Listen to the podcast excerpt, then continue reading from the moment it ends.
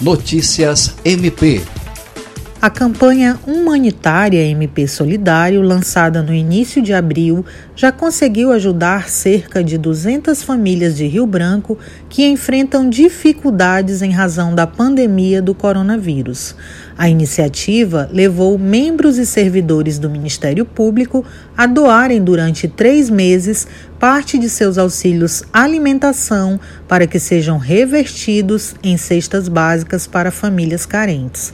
Foram contemplados os projetos Quentinha Solidária, que ajuda famílias da cidade do Povo, o projeto Alimento é Vida, coordenado pelo Instituto Federal do Acre, o Live Show Brilho do Bem, que está prestando apoio a profissionais da área de eventos e entretenimento, e também pessoas atendidas pelo Centro de Atendimento à Vítima, o CAV. A campanha de arrecadação tem prosseguimento nos próximos meses. Os interessados em contribuir podem preencher formulário de doação enviado para os e-mails funcionais de membros e servidores. André Oliveira, para a Agência de Notícias do Ministério Público do Acre.